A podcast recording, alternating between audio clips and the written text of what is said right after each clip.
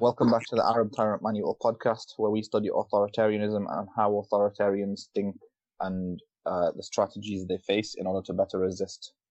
I'm Ahmed Gatnash, and today I'm joined by Joey Ayoub, who is a Lebanese writer and researcher, and Timur Azhari, a Beirut based journalist.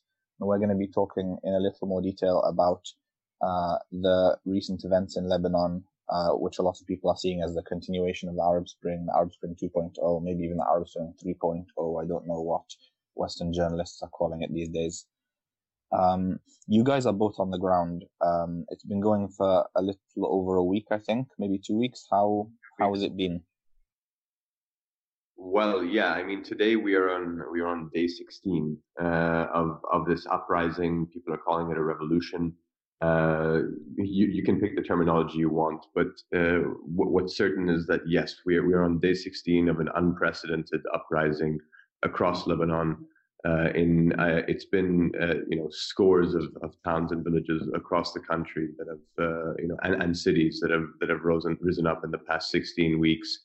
They've successfully brought down government, um, and they're continuing to to ask for more. There, you know, it's uh, everything from anti-corruption to basically a change in in the political class that has ruled the country since its civil war 30 years ago. And we actually hit the 30 year anniversary very recently. So it's uh, it's a it's a very uh, it's a very interesting time. I've got to confess, um, personally, since a few years ago, I always thought that uh, Lebanon would probably be the last place in the entire region to see this. And the reason for that is because it's such an entrenched political order masquerading as a democracy, uh, when it's actually um, a sectarian patronage. So um, Lebanon has a confessional system, which is basically representation by sect in the parliament, uh, with political roles divvied up by sect as well. The speaker is traditionally Christian, I think. The prime minister is traditionally Sunni. The president is traditionally Shia. Um, uh, the, the, president, the president is Maronite, and the speaker of parliament is Shia, and the prime minister is Sunni. Yeah. And uh, parties basically uh, distribute power among themselves along those kinds of lines. Um, and it's been so deeply entrenched for such a long time. And the really incredible thing is that people are demanding the end not of an unpopular prime minister or a corrupt uh, minister, but the end of the entire system. And they've been chanting kulun yani kulhan. All of them means all of them. And also criticizing their own groups. So Sunnis criticizing the Sunni politicians, uh, Shia protesters criticizing the Shia politicians, etc., which um, seems to me to be uh, a really unprecedented awakening of values among uh, a critical mass, at least, of uh, Lebanese, not only youth, but a very broad cross section of society. How how much of that have I got right? Yeah, I mean, I, I, I would agree with that. Uh, the there are two main things really that like that have separated these protests from the previous ones. Uh, obviously, 2015 we had a big one as well, but the two main things is a that it's decentralized, and b which is I mean linked to that is that it's not it's not centered in Beirut, and that it's not uh, it's not actually organized, so it's it's very spontaneous. So the fact that you have uh, you know the the very symbolic things that have been happening, especially like a city in Tripoli in the north sending its solidarity to a, a city in the region, uh, in the south. Uh, these are things that, I mean, in my lifetime, we haven't really seen, uh, definitely not at the scale. Yeah, definitely, and and I mean, you you spoke a little bit about you know uh, you know what has led up to this. I think it's important to note that this hasn't come completely out of a vacuum. We did have protests. You know, the last uh, massive protest in Lebanon was really in 2005, and that was against the Syrian, uh, you know, occupation of Lebanon. Uh, but the, the important thing is that that was really, you know, a certain section of society. It was uh, people who were opposed to the Syrian presence, and, and basically that didn't include a large swathe of the, the Shia population.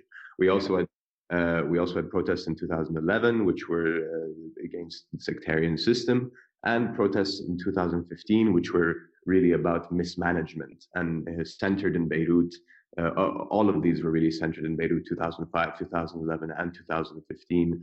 Uh, and and they were sort of the pre-rumblings uh, I, I, of this massive, uh, unprecedented uprising that we've seen now, which, as Joey said, is just completely you know uncomparable on, on the scale of it and the solidarity we've seen across the country. And people who I've spoken to, and again and again on the streets, have basically spoken about a barrier of fear breaking. Uh, this barrier of fear, which made people think, you know, we in the South uh, can't go to the north of the country because of our sect, or we Christians in Mount Lebanon, we can't go to the to the south because they're Shia and we're Christian. That barrier has has fallen. Um, so I want to get back to the sectarian angle and understand it a bit more. Mm. But first, I want to understand um, the scale of the corruption and incompetence by the entrenched political class. So I only know a few snippets. Like, for example, I've heard that Lebanon has had a garbage crisis since uh, around 2015. Um, has been a breakdown in public services. Um, I'm aware that uh, uh, Saad Hariri, the, the, prime minister who just resigned under pressure, uh, is a billionaire and basically seems to have inherited his position from his father. Mm. Uh, how deep does that go? Uh, Joey, I think you you could uh, take this one. Uh, yeah, it goes very deep. uh, I mean, a lot of these politicians that are currently uh, in power now uh, are former warlords. So, you know, Walid Jumblat, Nabih Berri, uh, Michel Aoun, the president, was a general in the army. I mean, technically a warlord during the war as well. Samir Geagea, Liban, leader of the Lebanese forces. And if they are not, uh, if they were not themselves warlords, they have inherited uh, the political party from their uh, parents or their uncles or whatever. So you have the Gemayels and the Kataeb party, you have the uh, obviously Saad Hariri being the son of Rafiq Hariri and so on. So this is a deeply, deeply, deeply entrenched uh, political system, and you already have today the older generation of uh, the sectarian warlords, however you want. I, I just call them warlords and, and, oligarchs because sometimes you know they're one or the other or both. Uh, they are preparing their either their son-in-laws, you know, Gebran Bassil, the foreign minister, being the son-in-law of the current president, Walid Jumblat preparing his, I think, son. Uh, you know, it's something that uh, they're already sort of preparing. But I think there is something to be said at the fact that that generation, like the the generation of uh, warlords and everything that were most active in the 70s and 80s, obviously. Um, I don't know, and maybe that's just the optimist in me. I don't know if they're, um, let's call them offsprings, the people that will inherit their power. I don't know if they can mobilize the same amount of people that they have been able to do so far. So the hope is that we're sort of in a transition phase, and now we're building the grounds for what can take over once these people either pass away or just you know stop uh, being and, active in politics or whatever. And just to go to, to give you know listeners a sense of like the the, the way sect, you know sect, the way sectarian corruption are sort of intertwined in Lebanon, the scale of the corruption basically, you know, we had the civil war. It was 15 years from 1975 to 1990. Uh, and and then after the civil war, you basically had these warlords, you know, take off their military fatigues, put on suits and ties, enter government, enter the parliament, and each of these, you know, we we basically have six or seven big sort of uh, political leaders, and and e- each of them projects this image of themselves as the uh, chief uh, of a particular religious sect, you know, as the person who protects the interests of a particular religious sect. So if you're Sunni, you have to support Hariri because if you want a position, you know, a certain job, who do you call? You call Hariri or you know a, a representative of Hariri to try to get you a position in a certain ministry or or even you know at a bank that's affiliated with Hariri. Uh, it can even be you know a mall that's affiliated with Hariri. Uh, so, so that's the way it sort of works here. The, the, the Lebanese system is is based on you know sectarian uh, the the the, uh, in, the mediation of, of sectarian leaders in securing basic services. What the state can't provide, the sectarian leaders can help citizens get, uh, and that's the way they've sort of entrenched themselves and basically entrenched corruption as well uh, in, in the state. And how badly has the state failed at uh, provision of basic services. I mentioned well, the garbage crisis. I mean, yeah, since the Civil War, we, we haven't had 24 7 electricity. Uh, there were brief periods where, for example, Beirut would have 24 7 electricity. Uh, but right now, as we stand, uh, Lebanon has a massive uh, deficit of energy production. We, we simply haven't built enough power plants. uh, over the past uh, decades to secure enough uh, power for the people. And so we have uh, basically a parallel black market uh, that has developed where you know people pay private diesel generators, uh, you know diesel generator owners, and so citizens are paying two, you know, or Re- Lebanon residents are paying two electricity bills. It's the same with water. Uh, you know, there's water is not provided by the state around the clock, so you have to pay a private water provider. And, and the fun part of all of this is that a lot of the time, those private providers are politically connected. Uh, and so you have politicians or people affiliated with them making a buck off of their own mismanagement of the state. Uh, and this is something we see throughout all sectors. Throughout garbage, you know, we have some of the highest costs for garbage disposal in the world, uh, and, uh, and and and there's really nothing to show for it. Uh, this is the issue, right? Is we have we also have the, some of the highest telecoms costs in the world, but services don't match. Uh, services don't match the price, and it's basically because you have a business cartel who are given, you know, awarded, you know, the contract through tenders that aren't carried out transparently. And, and you basically have a situation now where you have a highly indebted Lebanese state that really doesn't have anything to show for all of that debt it's accumulated and the central bank is warning of imminent collapse in the last few days. Well, yes, the central bank governor warned of imminent collapse. He then walked back those comments. Um, but it, there is sort of consensus that Lebanon is really getting to the edge of a financial cliff. I'm, I mean, I'm no economist, but basically, Lebanon has the third highest debt to GDP ratio in the world. It has something like 89 billion uh, dollars in debt. Uh, and at the same time, its economy has been stagnant for the past eight, nine years due to the Syrian war next door and other factors. Uh, and, and at the same time, you have a slowdown in, in money coming in from abroad from Lebanese, which is really a staple of the economy here. There's many Lebanese abroad who send back billions of dollars a year. There's a slowdown in those funds because of the situation in the country. And so you have these factors coming together to really create uh, a, a brewing economic crisis uh, in the country. And and the, you know this kind of sets us up for for what led us to the protests in a way because with this economic crisis, the government has tried to impose austerity measures to try and you know get the budget under control. But uh, the recent attempt to impose new taxes, you know, a hike on the VAT uh, and a, a you know a tax on WhatsApp, really, what people were sort of just like, "Are you serious?" Uh, and and that's when we saw this massive outpouring and uh, typically, quite typically, the tax on WhatsApp is the only thing or the only part of all of this context which caught the eye of many journalists who are now calling it WhatsApp protests. Yeah.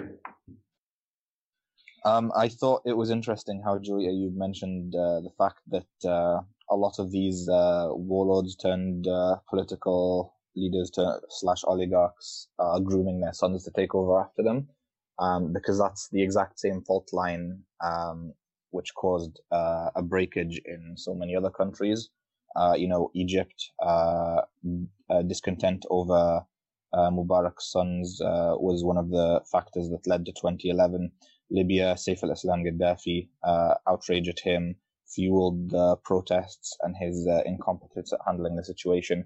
Even Syria, a lot of the roots of the 2011 uprising uh, began with organizing uh, 11 years earlier when uh, Bashar al-Assad came to power again, in this region, we're just watching history repeat itself over and over again.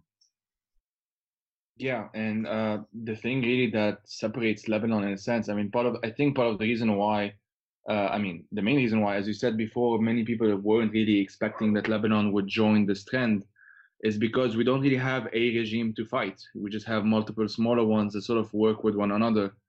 And you know, when we say that the government is very inefficient, it is, but it's very efficient for a certain number of people.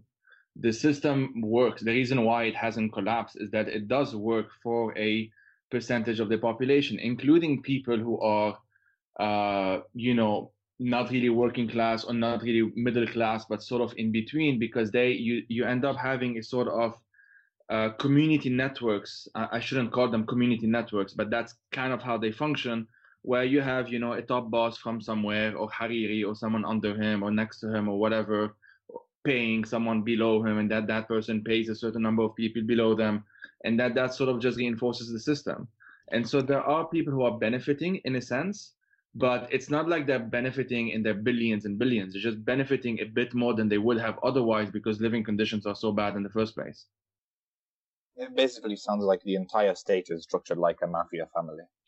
That's that's a collection of them. Yeah, that I mean, I, I would agree with that. Uh, honestly, that's that's pretty much how uh, the system works. Uh, you know, sim- symbolically, one of the reasons why people like when we have been uh, prote- I mean, blocking the roads.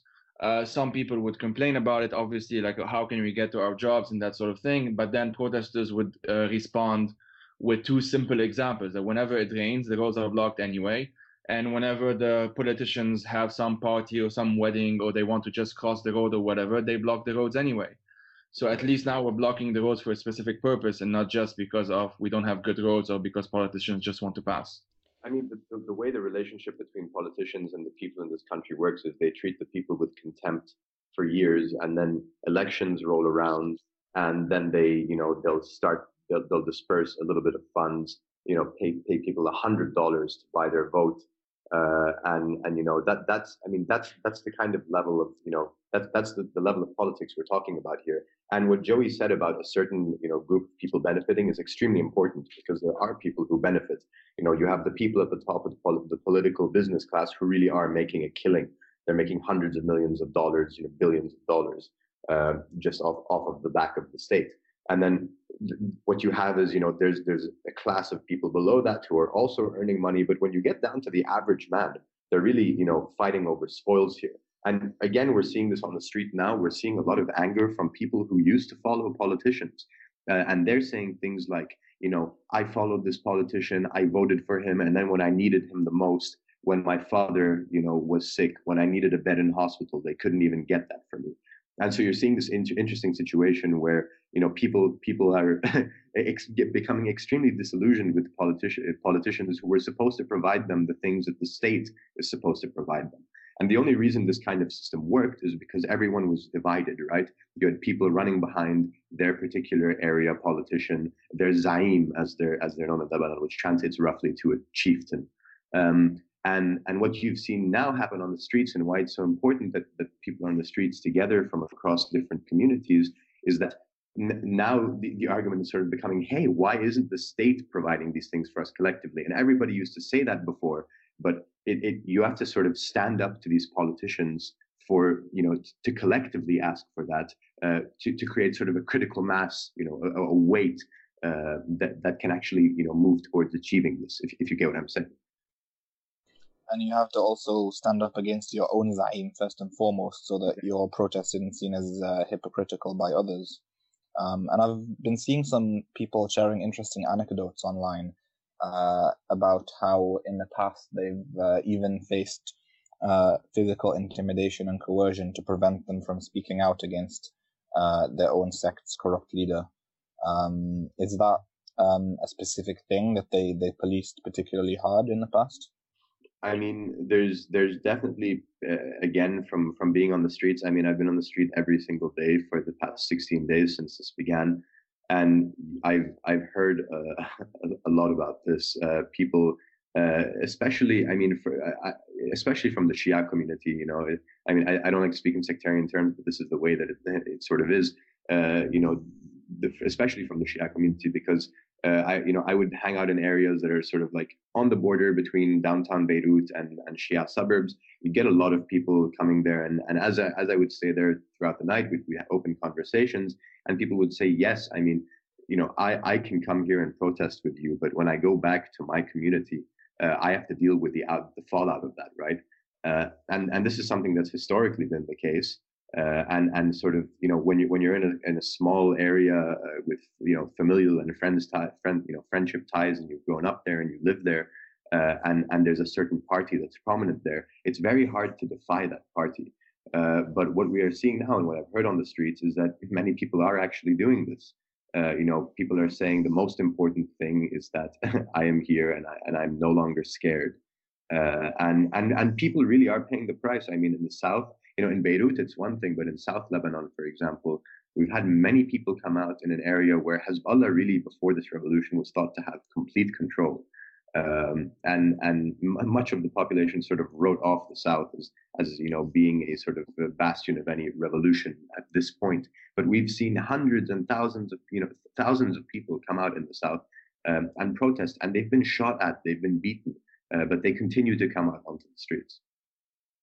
Yeah, I mean, if I can, if I can add to that, one example that I can give, uh, obviously I won't name any names, but what's happening really now is also dividing families. Obviously, you have, I have a cl- very close friend who is from a Shia family uh, in Dahiya, suburb of Beirut, and he hasn't spoken to his parents in a week now. Uh, because his parents uh, are very much for Hezbollah. They they have Al Manar, which is Hezbollah's channel, on you know 24/7, that type of situation. And if you only watch, it's not just Al Manar. You have OTV, which is you know owns uh, uh, allied uh, aligned sorry uh, TV station, MTV with the Lebanese forces, you know, etc. It's very difficult if that's the only thing. So I'll get so I'll give a different example that ties into this one as well when we were attacked, uh, I was attacked uh, about 10 days ago or something, and Timur was uh, much uh, attacked in a much worse way uh, by these groups, as we call them shabiha in, in Arabic. Some of the things that they were saying about us uh, is scary. Like they were calling us Israeli agents, they were calling us paid by the Saudis, they were calling us these things, and you have to wonder, like, obviously, where do they get all of this information? uh, because it's pretty ludicrous if you're on the ground every single day and you're talking to people that's obviously as they are as anti-israel and anti-saudi arabia and anti-iran as it gets but you know that's not the information that everyone gets in lebanon because the media system is a is a big big part of the problem as well so we've mentioned hezbollah uh, a couple of times briefly uh, can we go into uh, their place in all of this and the role they've been playing? Well, they're, they're part of the government. Uh, they're one of the main the main parties in government. Uh, so it is uh, in their best interest, if you want to put it that way, for uh, them to for the system to continue as it is. And uh, Nasrallah has so far given two speeches in two weeks, and he's going to give another one in a few hours. So there's three speeches in about 16 days, which is, I think, unusual. And he's been uh, saying things that uh, have even shocked some of his uh, followers, which is definitely very interesting. I mean, I, I am no longer shocked by him, but uh, I guess if you are used to seeing him through a certain certain lens, uh, which I mean, I would go I would call it propaganda, but if you're if you're used to seeing it in a certain way, you sort of don't maybe expect him to say these things. But he's been saying things that are pretty horrible, like other than just conspiracy theories, like you know, half of his speech, the other half being uh, what's the point? Like you're not gonna change the system. Uh, this this uh, ahad, uh, how do you translate ahad? Mandate is not gonna fall, um, and so on and so forth. And then when Hariri actually resigned, because Hariri was in some ways the weakest link, I guess, uh, in that whole coalition. Uh, there are some reports that it took uh, Hezbollah by surprise. Although I'm not, I don't know if it did. I mean, I wasn't surprised, so I don't know if they were surprised. Uh, but yeah. Yeah, I mean, we basically what we had is is Hezbollah. You know, in in the beginning, you had really people from across Lebanon, and even people who supported certain parties like Hezbollah did take to the streets. Uh, it was just like ma- massive outpouring of anger. And in his first speech, Nasrallah kind of uh, warned a little bit about the protests, but said, "Hey, uh, there, there, there are many demands that are, you know, uh, worthy and, and correct, and I understand why people are on the streets. But he said that the government will not fall right? So he he aligned himself uh, directly with the the government in power. And in the second speech, he did this even more definitively, definitively, and he asked supporters to withdraw from the streets. Uh, so basically, what we've seen is Hezbollah align itself entirely, and they were already in government with these people, right? But they they've made, managed they managed to some extent to maintain a a sort of image as the party that's a bit like removed from the rest of them. You know, Hezbollah is a party that only entered entered government. I think it was in two, after 2005, while while other parties have been in power for a very long time. And so they they maintain an image of like not having been part of the corruption that pervades the state. But what really what happened here is we saw Nasrallah really throw in his you know throw his weight entirely behind that post-war uh, political class. Uh, and from the conversations I've had on the streets, that's disillusioned a lot of people who were formerly completely supportive of the party, uh, or, or people who even will say that Hezbollah, you know, is involved in corruption, has corrupt ministers, but they regard Nasrallah as a sort of figure who is aloof and removed from this. and uh, obviously has a religious significance as well. He's seen as a descendant of the Prophet. Um, so, so that's that's kind of been Hezbollah in a way. If, I mean, if we could summarize, has really uh, basically collapsed. Uh, you know, and it, it, basically, it you know, the, the divisions between the the future movement of the prime minister, uh, the free patriotic movement of the president, and uh, you know, Hezbollah has uh, the divisions between them have collapsed, and they've kind of become this one block very clearly until Hariri resigned and sort of defied Hezbollah. Um, and and now we're sort of in that phase of the rearranging of, of Lebanese politics, where you know where we're looking at what's going to come next. Is Hariri going to be redesignated as prime minister because he needs Hezbollah or the party of the president uh, to uh, support him because he doesn't have enough support in parliament to actually be designated prime minister. So um, to go to events on the ground from that. Uh, obviously, it's been 16 days of mass protests on the streets. Um, very inspiring, very full of hope, uh, very young, very energetic, and the response has been uh, the same as in every other Arab country, following the standard tyrant response manual. Uh, firstly, uh, cast doubts on them, call them uh, corrupt, looking for their own benefits, say that they're Zionists or they're paid by the CIA or whatever, and ultimately uh, violence and use of force to break up the rallies, and that's what happened, and that's what you were both caught up in, right? Yeah, I mean, on uh, it was this Tuesday. So, so last uh, Friday, uh, we saw a small scale like scuffle in in happening in central Beirut in the Riyad al-Sulh, which is a square right near the seat of government. Uh, a couple, I'd say a couple dozen Hezbollah and Amal movement supporters. The Amal movement is an ally of Hezbollah. Uh, there were scuffles. They beat up some people. They clashed with riot police. Um, it, it, was bad, but it wasn't horrible. Uh, fast forward to this Tuesday, uh, we see really, I mean, I think the biggest street brawls of this entire, uh, you know, uprising. Um, it began sort of on this road that's been occupied by activists, by protesters, and and really just uh, you had several hundred uh, people uh, who who really did appear to be organized. I mean, I followed them around for three hours, and, and there were clearly people guiding them. You had these several hundred people really just beating everyone in their way who who was a, you know a protester and media, and that's the point at, at which I was punched uh, in the face just for documenting this. Um, and then assaulted again later. You know, a photographer who works at the newspaper that I work at was also assaulted, and and many many people in the in the media, journalists were assaulted, uh, and many many more protesters. Um, and and this came right ahead of Hariri's resignation, so it uh, it, it was seen in a way as uh, I mean, there's many you know different analyses of this, but it was it was Hezbollah uh, and Amal really exercising brute force on the street in a way that we hadn't seen yet. Uh, they went down to the central square, Martyrs Square, and destroyed a protest encampment that's been there since the beginning of the protest. They set fire to it.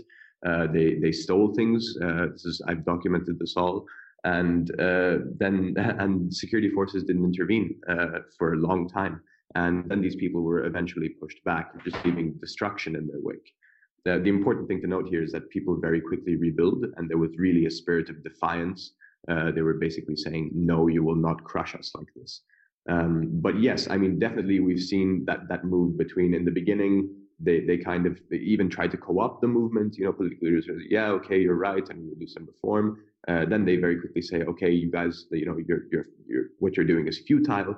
Uh, and then as it goes on, they've resorted to more force. And the fear now is that more force will be used. And do you see uh, any possibility of uh, what's happened in other countries where uh, security forces can be fully used uh, with live artillery? With live ammunition, sorry? Uh, I mean, Joey, do you want to take this one? Yeah, I mean, I wouldn't say it's impossible, but I, I don't see it as a likely scenario just because, I mean, for many reasons. A, you don't have a centralized structure that, I mean, you do, but it's not as as prominent or as strong as, for example, in Syria or in Iraq or, or in Libya at the time, or obviously in Egypt. Uh, second thing is that the forces, the Lebanese, I mean, so I was going to call them the Lebanese forces, the security forces are not the most powerful forces in Lebanon. That that's Hezbollah. And the third reason is that it's too decentralized for them to really try something like this. And there's uh, a lot of creativity that's happening.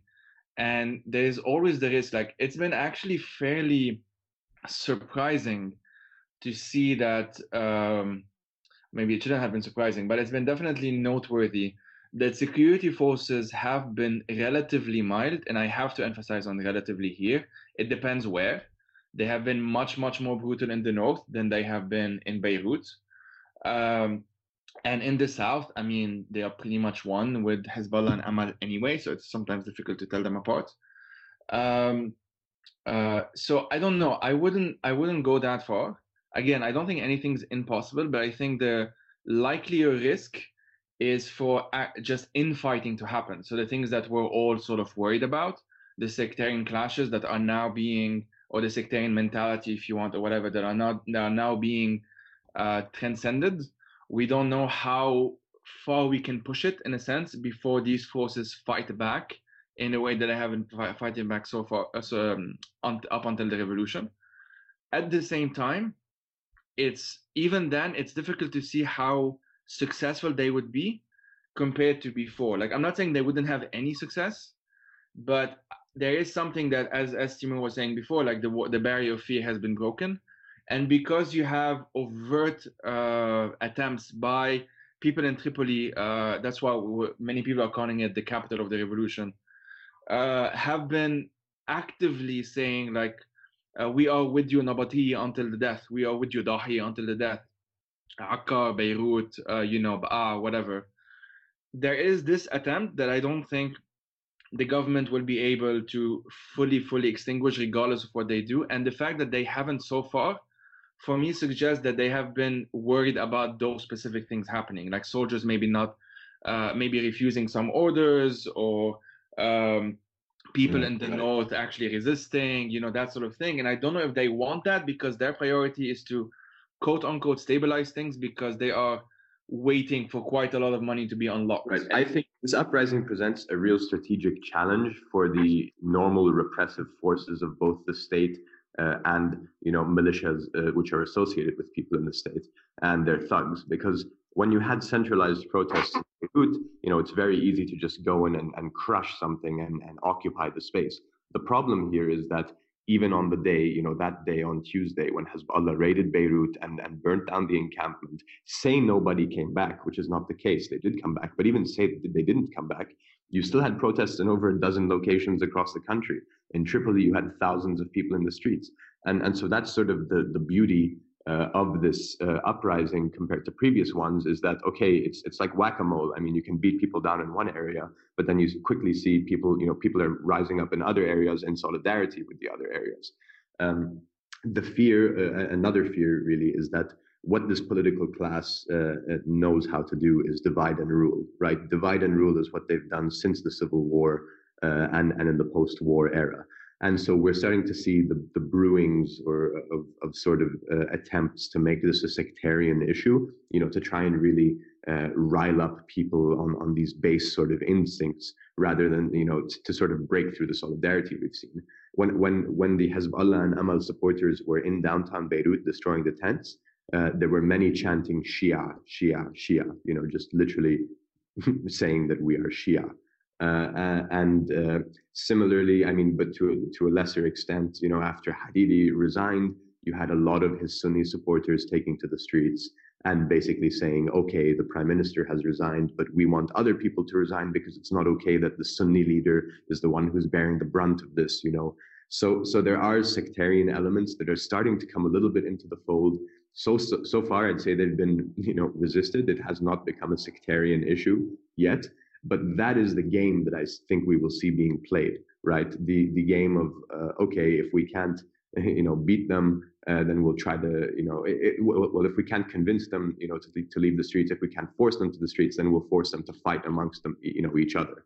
Um, it hasn't worked so far, but I think that's sort of the next stage uh, of this uprising. And uh, just before we finish, I want to ask you guys to um, connect what's happening to the wider region, particularly uh, Syria and Iraq. Um, we, with Syria, we've seen you know a lot of the Syrian chants, the exact same chants being adopted by Lebanese protesters, right. including uh, Yalla Yarham Michel Aoun, um, which is the the the original one that the Syrians used. Uh, uh, Yalla leave uh, Bashar al-Assad.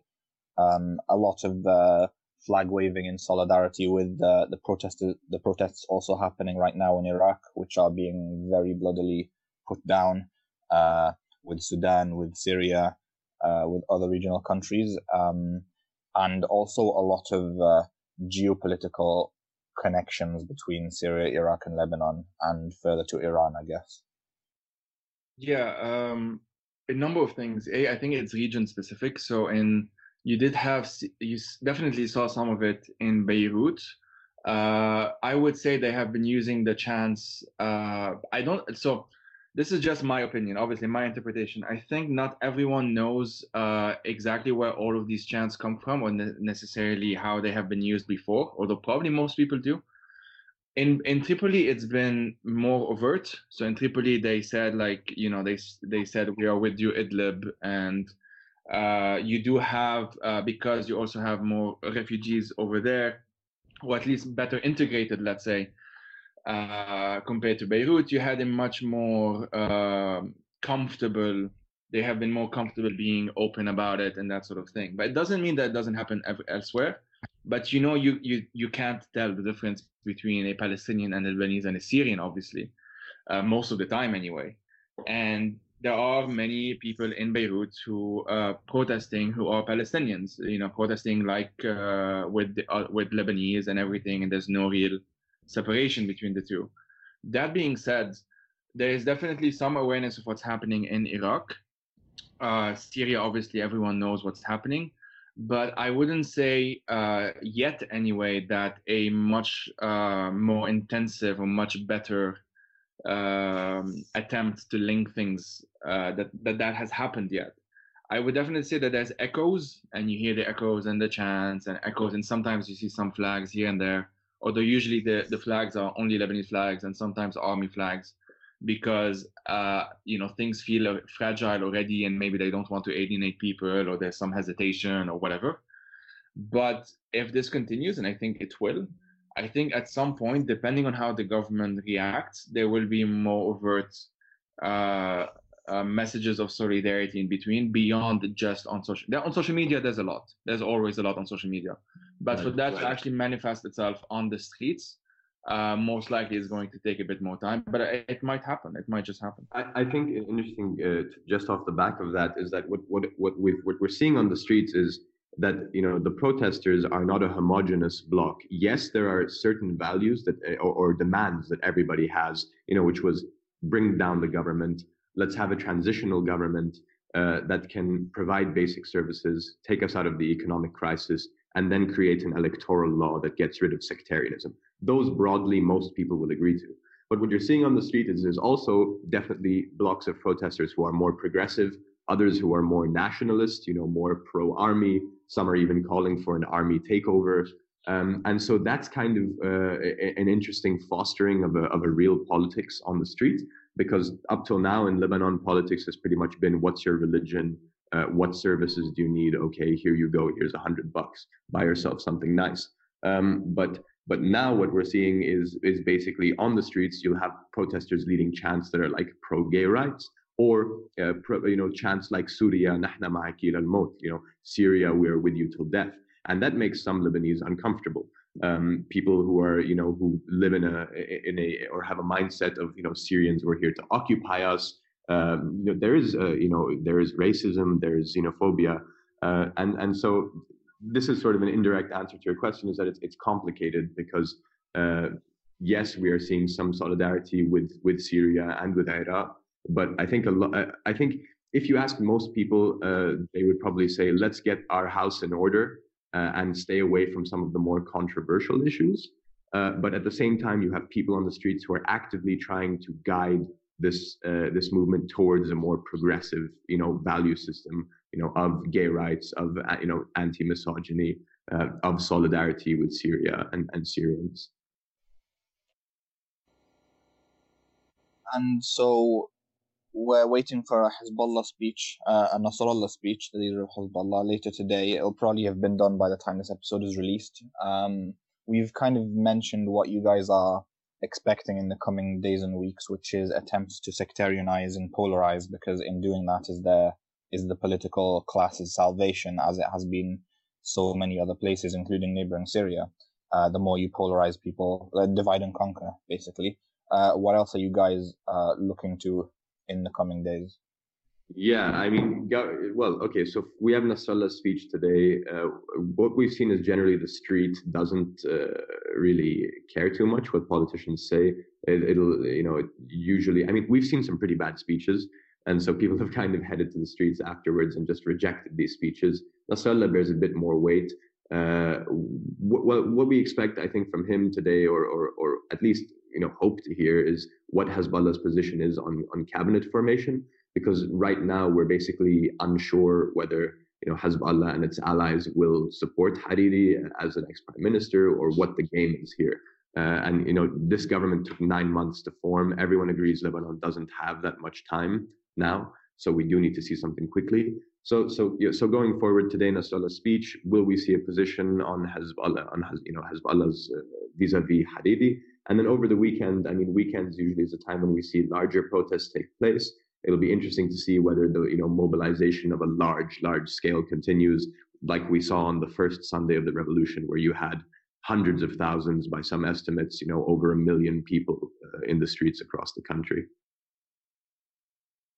Yeah i, I agree with that. Um, definitely like the, the government is sort of playing a waiting game at the same time as well like they're sort of hoping that things die out but um, as i said i don't I really don't know how to put myself in their minds. Like I don't know if Michel Aoun, for example, is actually being shown everything that's happening. Honestly, there's there's a bit of uh, conspiracy theories about it, but I guess it's not really a conspiracy theories. Like I just based on his speeches, he doesn't seem to really know what's happening on the ground. He's very disconnected. But how what what this means for the the next few days and next few weeks, I mean, really I, I can give you some educated guesses but they can all be wrong. Like uh, there's no real way of knowing. The main thing i think for protesters to do is to really just maintain the momentum and to just get as creative as they get. Yesterday was a good sign of that.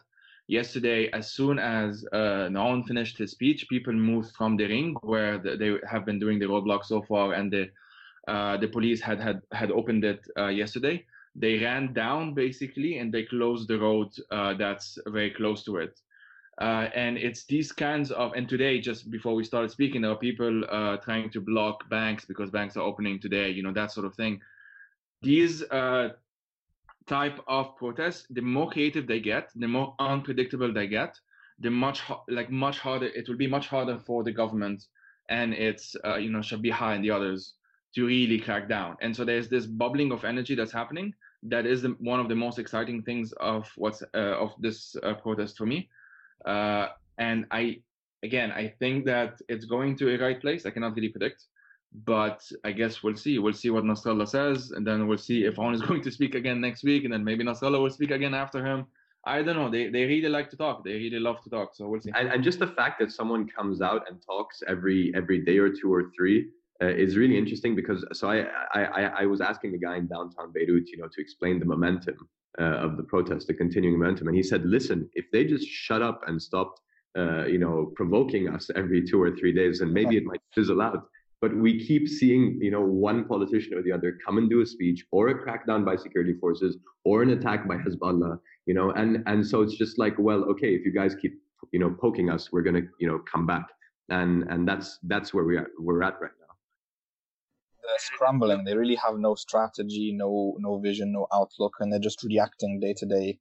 Um, and they have a very poor idea of what it actually takes to rule a country. I, I remember that was a very poignant chant that we want a yes. respectable country.